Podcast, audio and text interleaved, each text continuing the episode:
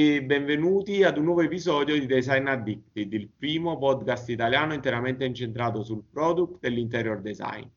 Oggi abbiamo la seconda puntata del nostro Design History e quindi è qui con noi Stefano Pasotti. Ciao Stefano e di nuovo benvenuto. Ciao, ciao a tutti, grazie, grazie, grazie, grazie.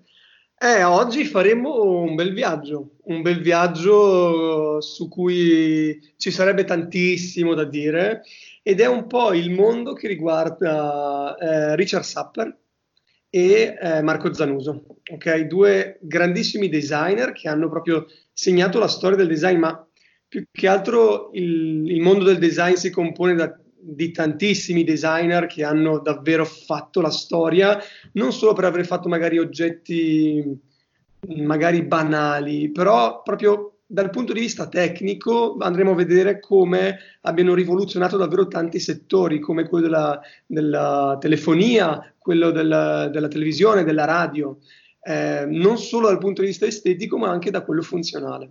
Facciamo una piccolissima premessa eh, prima di passare a loro due, perché eh, c'è un personaggio molto particolare prima, che diciamo è stato il loro padre, ed è stato praticamente il padre di tutti i designer come li conosciamo oggi, e, ed è un signore che eh, aveva uno studio molto libero, nel senso che dava la possibilità di entrare a tutti, tra cui Richard Sapper, eh, Marco Zanuso, eh, Sottsass, tantissimi, tantissimi personaggi, ed era Gio Ponti, un personaggio che è stato molto legato al mondo dell'architettura e del design e, ed è vissuto nel secolo scorso.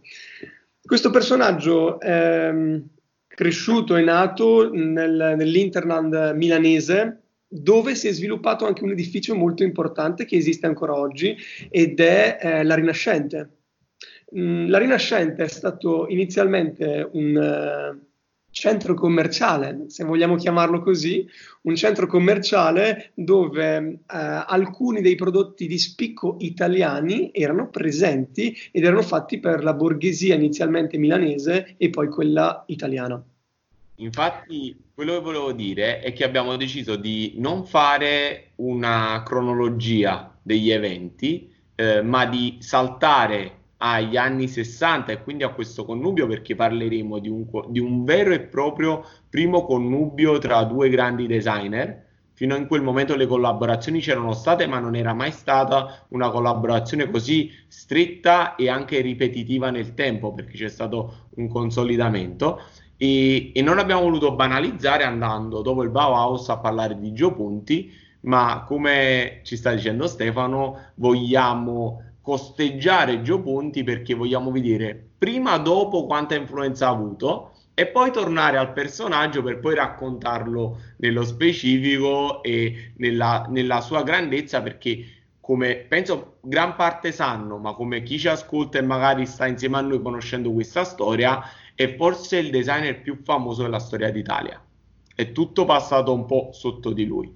Come ci diceva Stefano, è una cosa che gli ho chiesto io di introdurmi, Eh, il legame tra Richard Sapper, Marco Zanuso, Gio Ponti e la Rinascente, perché partiamo da lì per arrivare poi a quello che ci sta appena per raccontare Stefano. Esatto, eh, la Rinascente in realtà era nata perché eh, un centro commerciale di quel tipo stava chiudendo e mh, due, adesso non ricordo esattamente il periodo, però due uomini, due imprenditori italiani volevano riprenderla per eh, fare, diciamo, far rinascere e far scoprire eh, la cultura, la progettazione italiana um, nel, all'interno dell'Italia e poi del mondo. Um, Il proprietario, uno dei due proprietari, scrisse a un personaggio che era nella prima guerra mondiale, era proprio dentro, nella guerra, e quest'uomo eh, gli chiesero proprio mentre stava combattendo eh, di dare un nome a questo nuovo centro commerciale, e questo signore era D'Annunzio e quindi gli scrisse che poteva chiamarla la Rinascente, come qualcosa che doveva rinascere. Adesso questo detto molto, diciamo, velocemente. Eh, da lì in poi nacque proprio la Rinascente. Eh, questo posto fu un polo per molte aziende, tra le quali Olivetti. Um, Da lì a poco la Rinascente non si accontentò più di presentare le aziende più importanti in Italia per mostrare proprio le capacità italiane, ma iniziarono proprio a progettare, a progettare all'interno, quindi ci fa una sorta di studio di progettazione.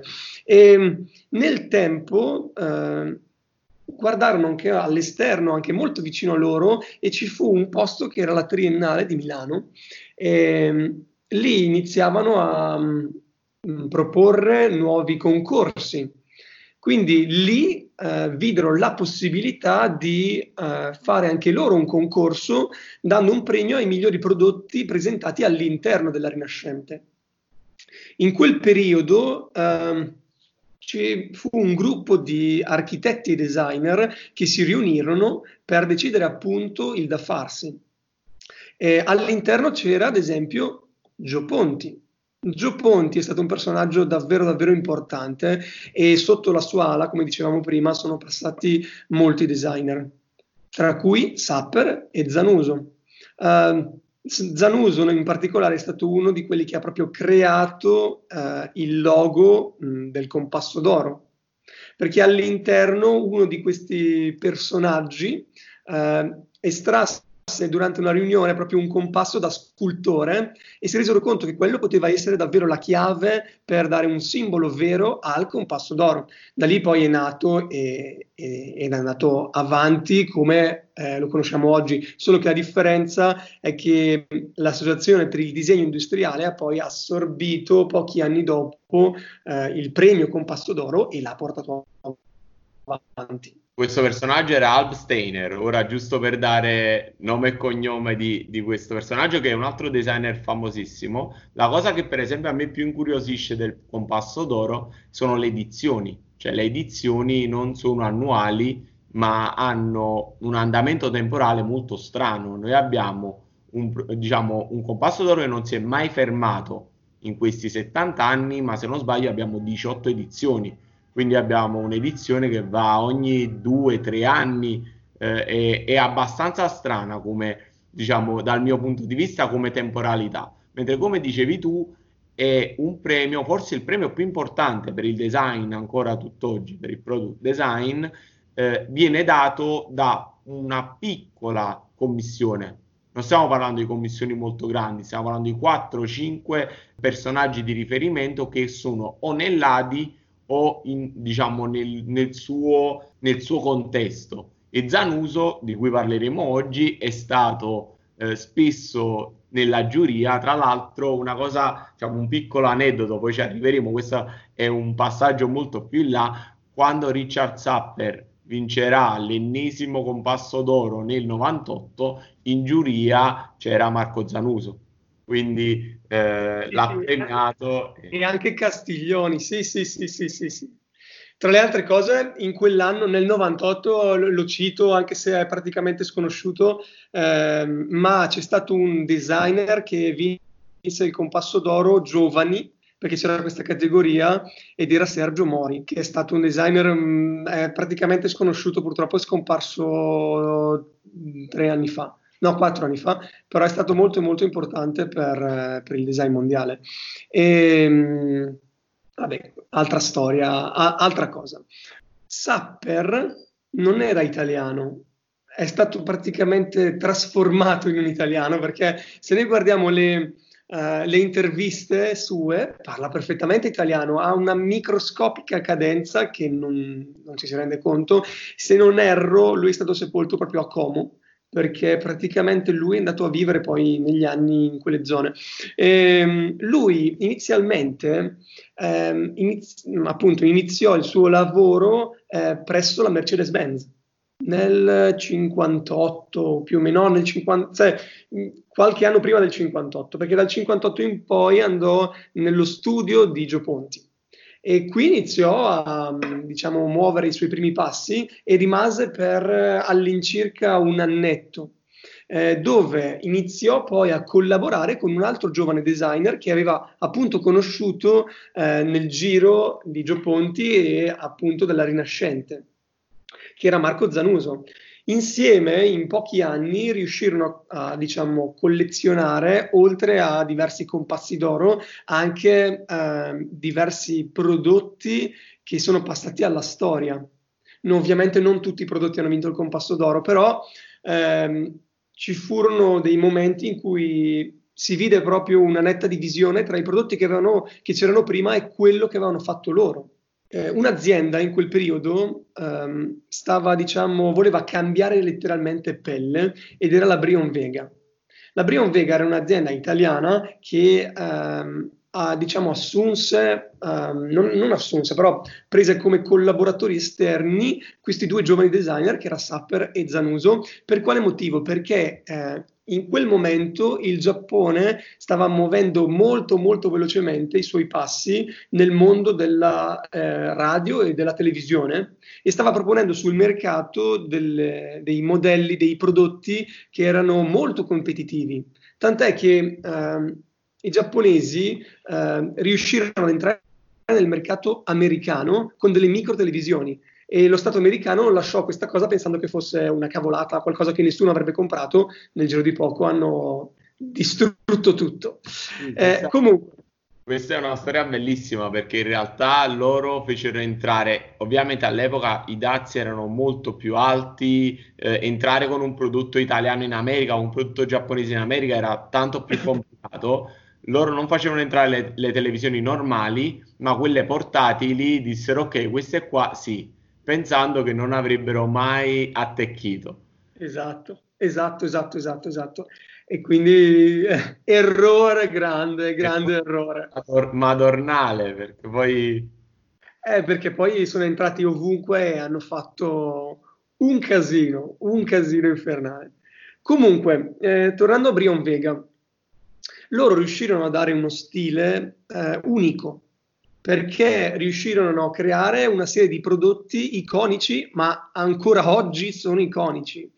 Hanno fatto diverse televisioni e poi hanno fatto una radio, una radio che oggi la chiamiamo eh, Cubo, Radio Cubo. Uh, sono andato a studiarmi un po' il tutto, perché uh, se noi la guardiamo è un cubo che poi si apre in due parti e in mezzo c'è tutta la parte che riguarda la cassa e le parti elettriche, e quindi il tutto viene gestito da un cardine eh, molto importante. L'oggetto è fatto in plastica e ci sono alcune parti cromate. Questi materiali eh, erano, avevano cominciato a, a, ad andare sempre più di moda, e avevano utilizzato dei colori molto accesi come il rosso, eh, che Eh, nel, negli anni sessanta, eh, diciamo, il, lo stile pop iniziava a muovere i suoi primi passi, e questi prodotti diventarono iconici eh, anche grazie a questo stile, diciamo, pop, solo che loro non volevano, diciamo, seguire l'onda mh, di, del, della pop art, diciamo.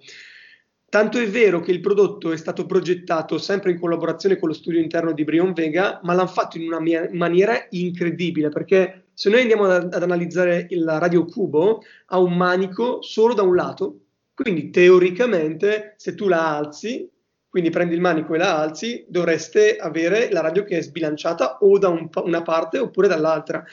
Sapper era talmente preciso che riuscì a studiare il manico in maniera tale che fosse il baricentro, quindi quel punto è il baricentro di tutto l'oggetto. È stato un lavoro mostruoso, perché io immagino solo eh, i progettisti quante bestemmie hanno tirato quando hanno detto no, ascolta, eh, la cosa dobbiamo renderla così. Più che altro ha pensato all'utilizzo, perché comunque era un prodotto che doveva far parte dell'arredo, perché le radio di prima erano tutte molto scure, erano grigie. Solo la Braun aveva presentato una radio, ma era gigantesca e, e, ave, e portava, vabbè, il vinile, e, e, ma non era così impattante, mentre la Radio Cubo fu veramente veramente impattante. Eh, uno dei particolari, dimmi, dimmi pure, dimmi pure. Volevo aggiungere che tra l'altro comunque i primi esperimenti sulla plastica, partendo poi da Kartell, tutte le aziende che svilupparono, i colori erano bianco e arancione, cioè, quindi già il fatto di avere dei colori diversi eh, era una innovazione. Oggi avere un oggetto di plastica rosso, magari visto oggi, ci sembra la cosa più banale del mondo, all'epoca che non fosse bianca e non fosse arancione, che erano i due prodotti dove il materiale plastico risultava poi di quel colore, non erano scelti. Eh, la tecnologia restituiva quei due colori, era già di per sé un'innovazione enorme. Esatto, esattamente, ma infatti io eh, eh, mi, mi ero chiesto la stessa cosa, ma in realtà poco fa, perché guardando ho detto, caspita, fammi andare a vedere un paio di cose, praticamente, soprattutto per la Kartell, poi ci arriviamo, eh, erano scaduti dei brevetti sulla plastica, quindi determinati materiali non li potevano proprio utilizzare, quando sono scaduti allora hanno cominciato a sfruttare diversi colori, però ehm, loro l'hanno fatto per una questione estetica, ma ci fu ad esempio eh, Bruno Munari che fece il posacenere Cubo, eh, che era o rosso o giallo, e la motivazione era proprio per spingere le persone, quando tu metti un oggetto di quel colore su un tavolo, tu spingi le persone, diciamo, a, a, a mostrare per la prima, cioè la prima cosa che vedi sul tavolo è quella, perché è talmente impattante che lo vedi. Lui lo fece proprio per insegnare a chi fuma a non buttare il mozzicone e la cenere in terra, visto che su un tavolo c'è una roba del genere. E, e invece Sottsass fece la macchina da scrivere, che aveva il contenitore rosso e il corpo era rosso per la Olivetti, e fu un altro prodotto impattante. C'è un particolare che secondo me vale la pena tenere in considerazione, che è eh, all'interno della Radio Cubo. La Radio Cubo ha un cardine. Quel cardine in realtà non si vede nulla, ma c'è un foro che permette il passaggio della corrente elettrica. Questa cosa fatta negli anni sessanta è stata una bomba, perché ehm, nascondeva una serie di cose che eh, non si poteva in realtà nascondere, cioè se non facendo vedere il filo. Loro sono riusciti a creare proprio eh, in mezzo al cardine, in mezzo alla giunzione, questo collegamento elettrico. E sono piccoli particolari che però fanno davvero la differenza. Prima abbiamo parlato di Kartell. Loro hanno fatto un prodotto per Kartell che era una sedia per bambini, una semplicissima sedia per bambini, solo che sono andati a studiarla in maniera tale che diventasse non solo uno strumento per sedersi, ma anche un giocattolo, tanto è vero che è una sedia componibile e eh, era divisa in realtà in pezzi, perché c'era la parte della seduta dello schienale che era unita e le gambe che erano staccate. Il motivo per cui le avevano staccate, oltre al fatto di poter andare a, poi a comporre qualsiasi cosa, era il fatto di togliere più plastica possibile, in maniera tale che un bambino potesse facilmente prenderla in mano e spostarla. Hanno smesso di produrla poi, se non erro, verso il fine anni settanta, ma la motivazione era che i, la, l'altezza media dei bambini era troppo rispetto a come l'avevano progettata, cioè c'erano, si erano alzati troppo i bambini. Ma è anche vero che una decina d'anni fa è ri, è, si è riavuto un boom di mini prodotti per bambini. Eh, ora, diciamo, è una cosa che non, non interessa di quello di cui stiamo parlando, però mi ricordo che all'improvviso uscì, eh, che ne so, la Vanity di, di Poltrona Frau mini, Kartell fece la Ghost mini, eh, ci fu tutta una serie, ma la stessa Ghost di Fiam nella riedizione per i trenta anni hanno fatto una versione mini, cioè, ovviamente eh, stiamo parlando di altri tempi, in quel caso era, era proprio voler creare contenuto per i bambini. Sì, sì, sì, sì, sì, esatto. Era, ah, no, quando è stato progettato, esatto, era stato creato proprio per una pura funzione. Oggi quello che viene fatto sì, è, diciamo, farli in miniatura e... In realtà, sinceramente, la motivazione non la conosco. Uh, probabilmente, vabbè, sarà una questione di marketing, puro marketing, io perché puro commerciale, cioè eh, pura sì. volontà di per appassionati, che ne so, il, il magnate russo che vuole fare tutto Poltrona Frau per il bambino, gli compra eh, la, la, la piccola poltroncina, insomma.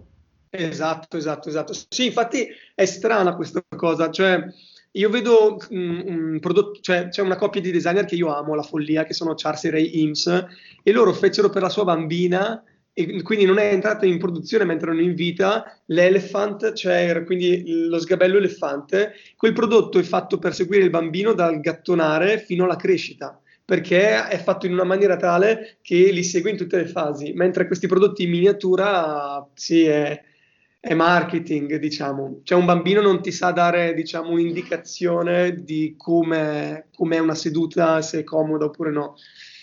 Quindi faccio fatica a pensare che possa apprezzare l'oggetto, diciamo, come hai detto eh. tu, mentre il prodotto di Kartell, che era plastica, era colorato, era leggero, entriamo in quel funzionalismo di quegli anni che era poi in realtà il volano principale col quale Kartell è esploso.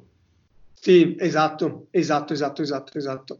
Ma tra le altre cose, Kartell, eh, loro sono dei grandissimi produttori di eh, prodotti sempre in plastica, ma anche per l'industria chimica. Io non lo sapevo.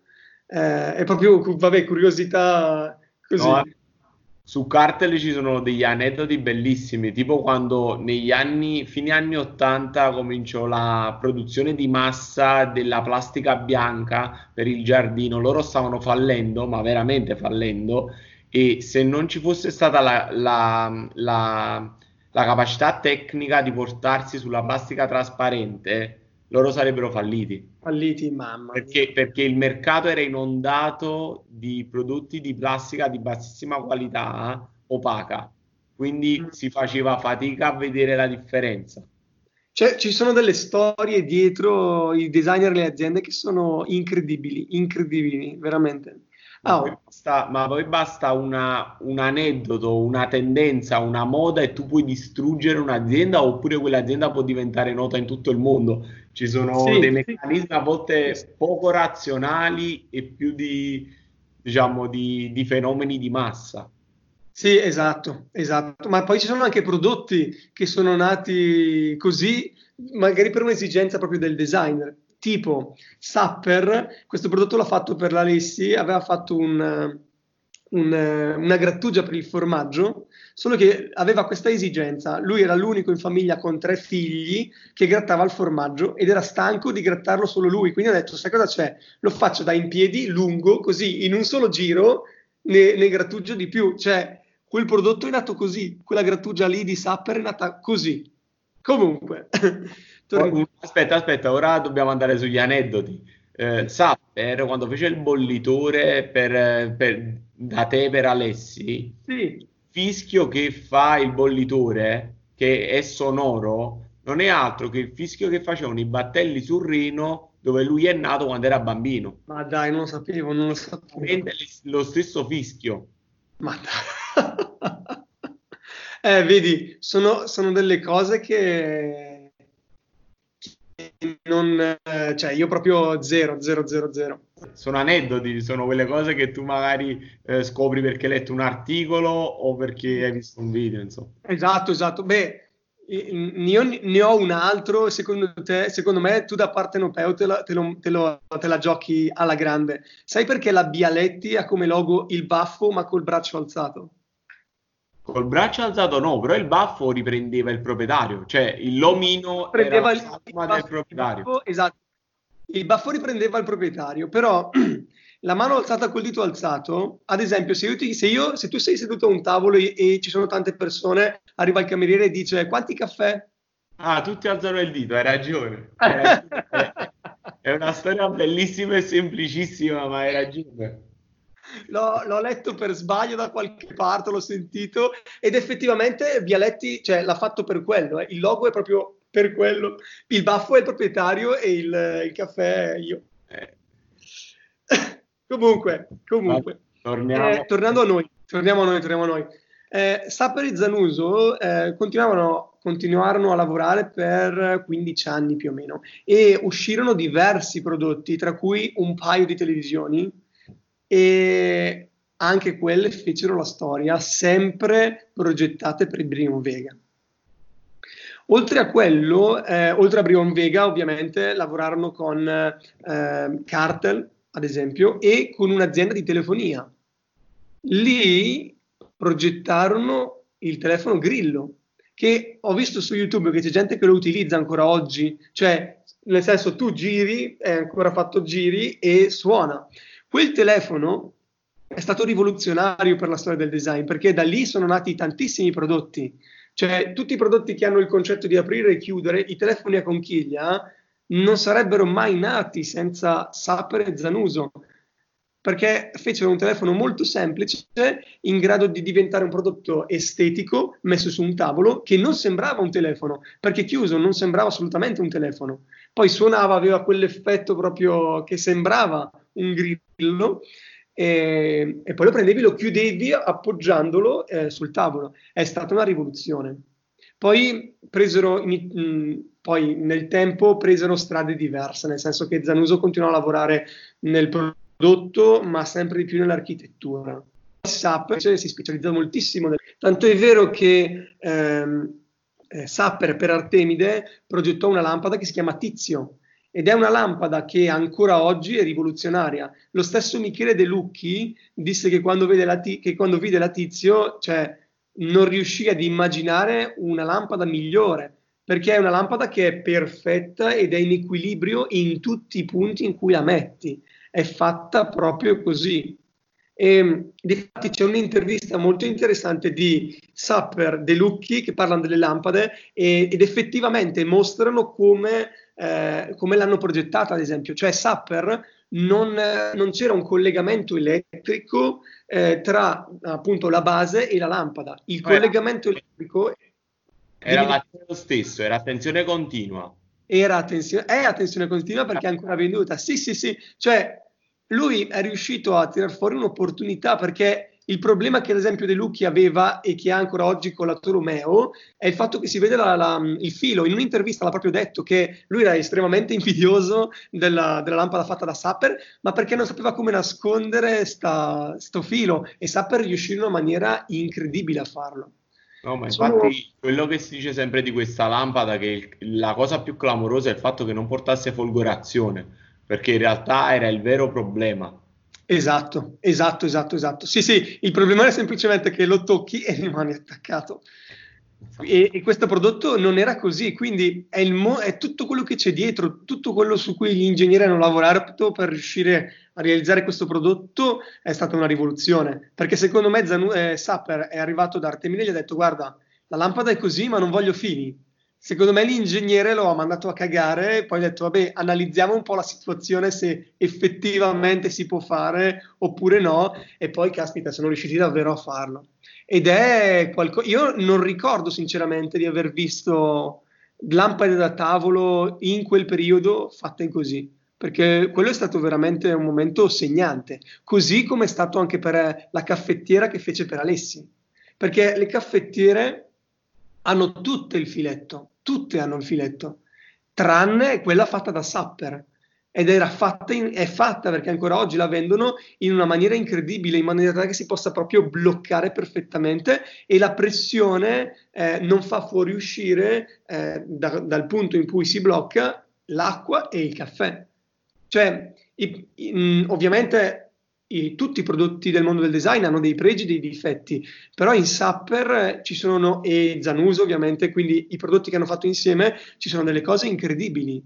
Cioè ci sono dei prodotti, come tornando magari alla televisione di prima, la Algol eh, di Brion Vega, che la producono ancora oggi. Semplicemente hanno cambiato alcuni sistemi interni, ma rimane quella.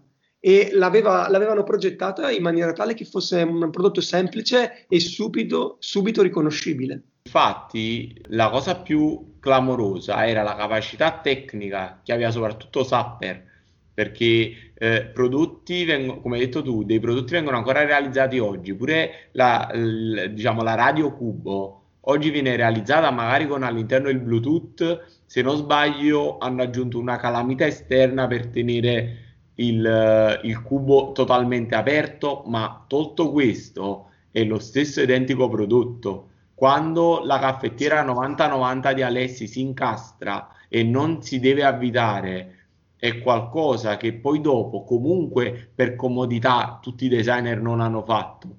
Mettere il filo eh, nella sì. lampada, dopo comunque continuavano col filo eh, perché la bega di mettersi a fare la corrente Eh, continua, senza filo, eh, che avesse poi quel tipo di, dure, di durevolezza, perché comunque ricordiamo che sono tutti oggetti che sono arrivati ad og- ai giorni d'oggi.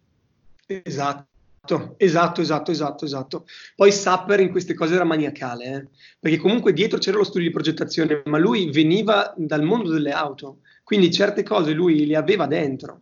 Eh, e, e si vede, si vede proprio nei prodotti. Poi, come hai detto tu, i designer non sono stati, sono stati, non sono stati diciamo, a copiarlo, ma per il semplice fatto che, caspita, sarebbe stato davvero una pura copia. Quindi il, il rischio era proprio, era proprio quello. No, il, il loro, loro due, soprattutto Sapper, perché poi quando si sono divisi eh, negli anni, fino agli anni sessanta, se non sbaglio, eh, lui è andato comunque avanti a progettare, tanto è vero che la Tizio e la novanta novanta l'ha fatta lui, non, eh, non Zanuso. Diciamo che Zanuso ha avuto una carriera molto più architettonica rispetto a lui. Sì, eh, esatto. Lui ha fatto prodotto quasi tutta la vita, e quando all'inizio parlavamo del compasso d'oro del novantotto, ha vinto per la prima bicicletta che si piegava. Oggi è un oggetto che tutti in metropolitana vanno e piegano la bici e la portano, non sanno che il designer di cui stiamo parlando ha prototipato, se non la prima, comunque la prima che avesse una capacità tecnica tale da vincere il compasso d'oro. Esatto, esatto. No, no, ma dietro a prodotti che noi utilizziamo tutti i giorni, andando ad analizzare davvero chi, chi è stato e come l'ha fatto, ci rendiamo conto che dietro ci sono grandissimi maestri del design, e, e dei fatti con questa coppia, cioè, sono usciti dei prodotti. Io una di quelle su cui davvero sono scioccato è il grillo, il telefono grillo. Io sono veramente, cioè, qualcosa che, che va oltre, è davvero come se avessero fatto l'iPhone, ma negli anni novanta, cioè cose de- dell'altro mondo. E lì, lì sarebbe interessante andare ad analizzare com, cioè, da dove salta fuori. È, è quello che io ogni tanto penso, dico, ma caspita, non c'è niente su questo materiale, perché non ci dicono come hanno fatto a farla sta roba? Perché purtroppo all'epoca non c'era tutta la comunicazione che c'è adesso, perché oggi se una persona fa un prodotto hai migliaia di interviste, migliaia di articoli.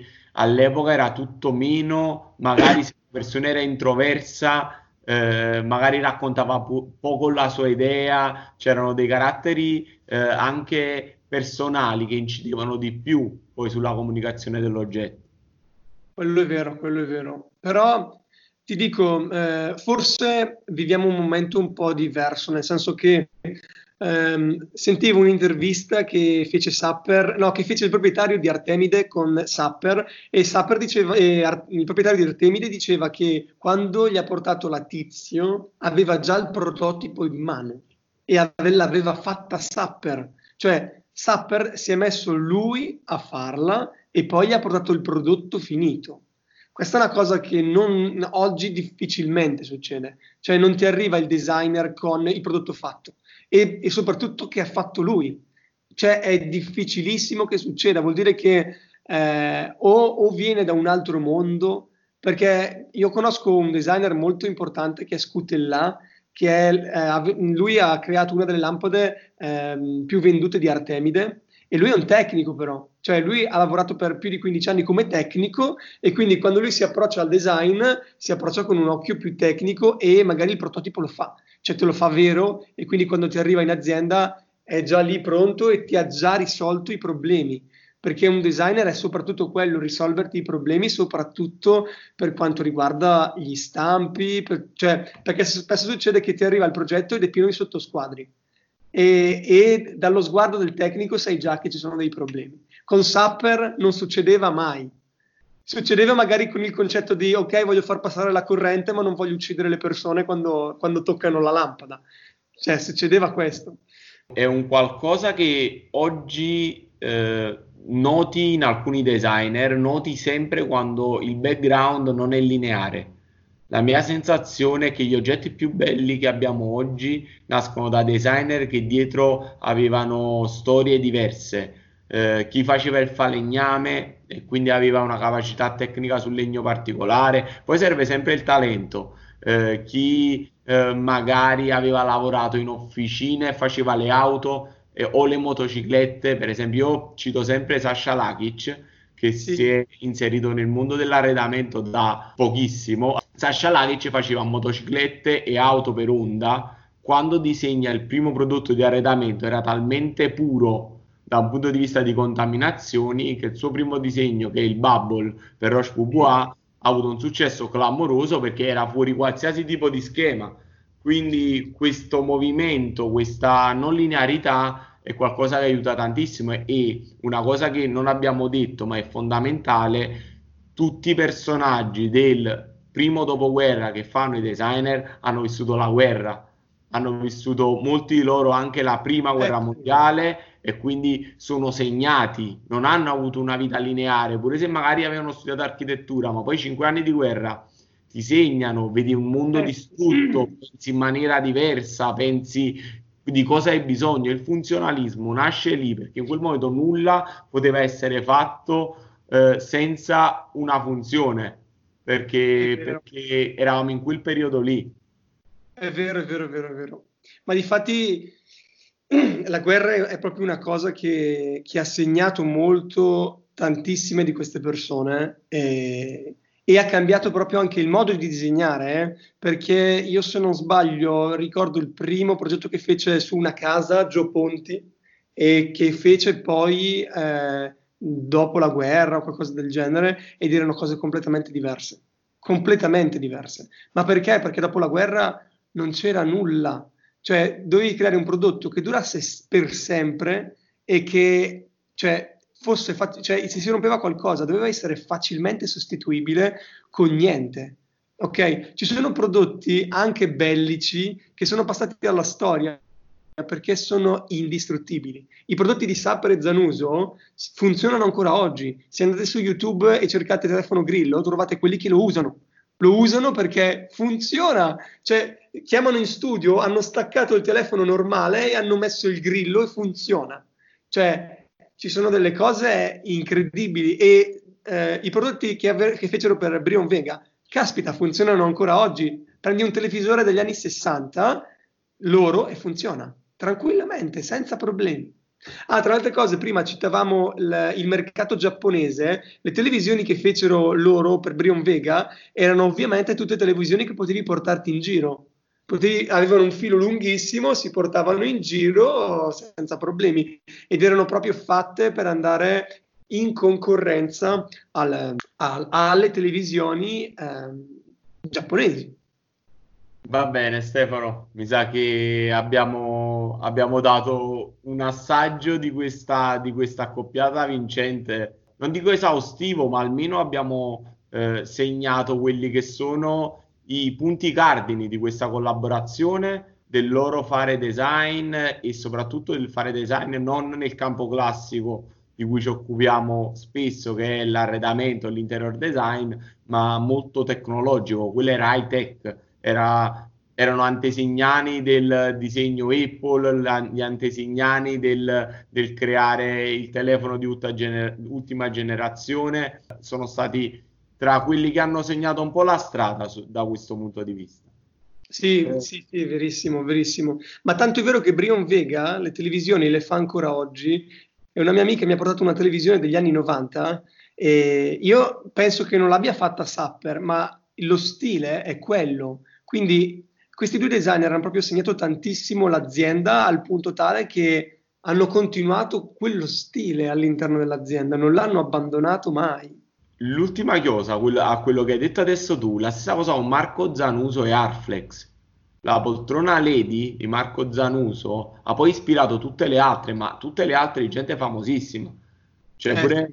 quella di Franco Albini, il fatto che Arflex a un certo punto era identificata per mettere insieme braccioli, sedute, schienale in maniera separata, eh, hai la Fiorenza, la Delfino, tutti partono da quel concetto, e, e non è che l'hanno disegnata gente sconosciuta, cioè erano artisti altrettanto importanti. È vero, è vero, è vero, è vero, è vero. No, sono stati segnanti, in Italia sono stati il punto dal quale, dal quale partire. Quello sì, hanno avuto un grandissimo personaggio dietro, eh, Gio Ponti. Un giorno ne parleremo, quest- il mondo del design è vastissimo, però assolutamente, assolutamente. Stefano, grazie, grazie, e allora chiudiamo qui questa seconda nostra puntata della rubrica Design History. Abbiamo parlato di Marco Zanuso e Richard Sapper, eh, ringrazio tantissimo Stefano Pasotti che è stato con noi, ma più che è stato con noi ci ha raccontato di questi due grandissimi designer, e noi ci vediamo qui alla prossima puntata. Non vi dico alla prossima settimana perché oramai stanno aumentando le puntate, quindi eh, appena possibile.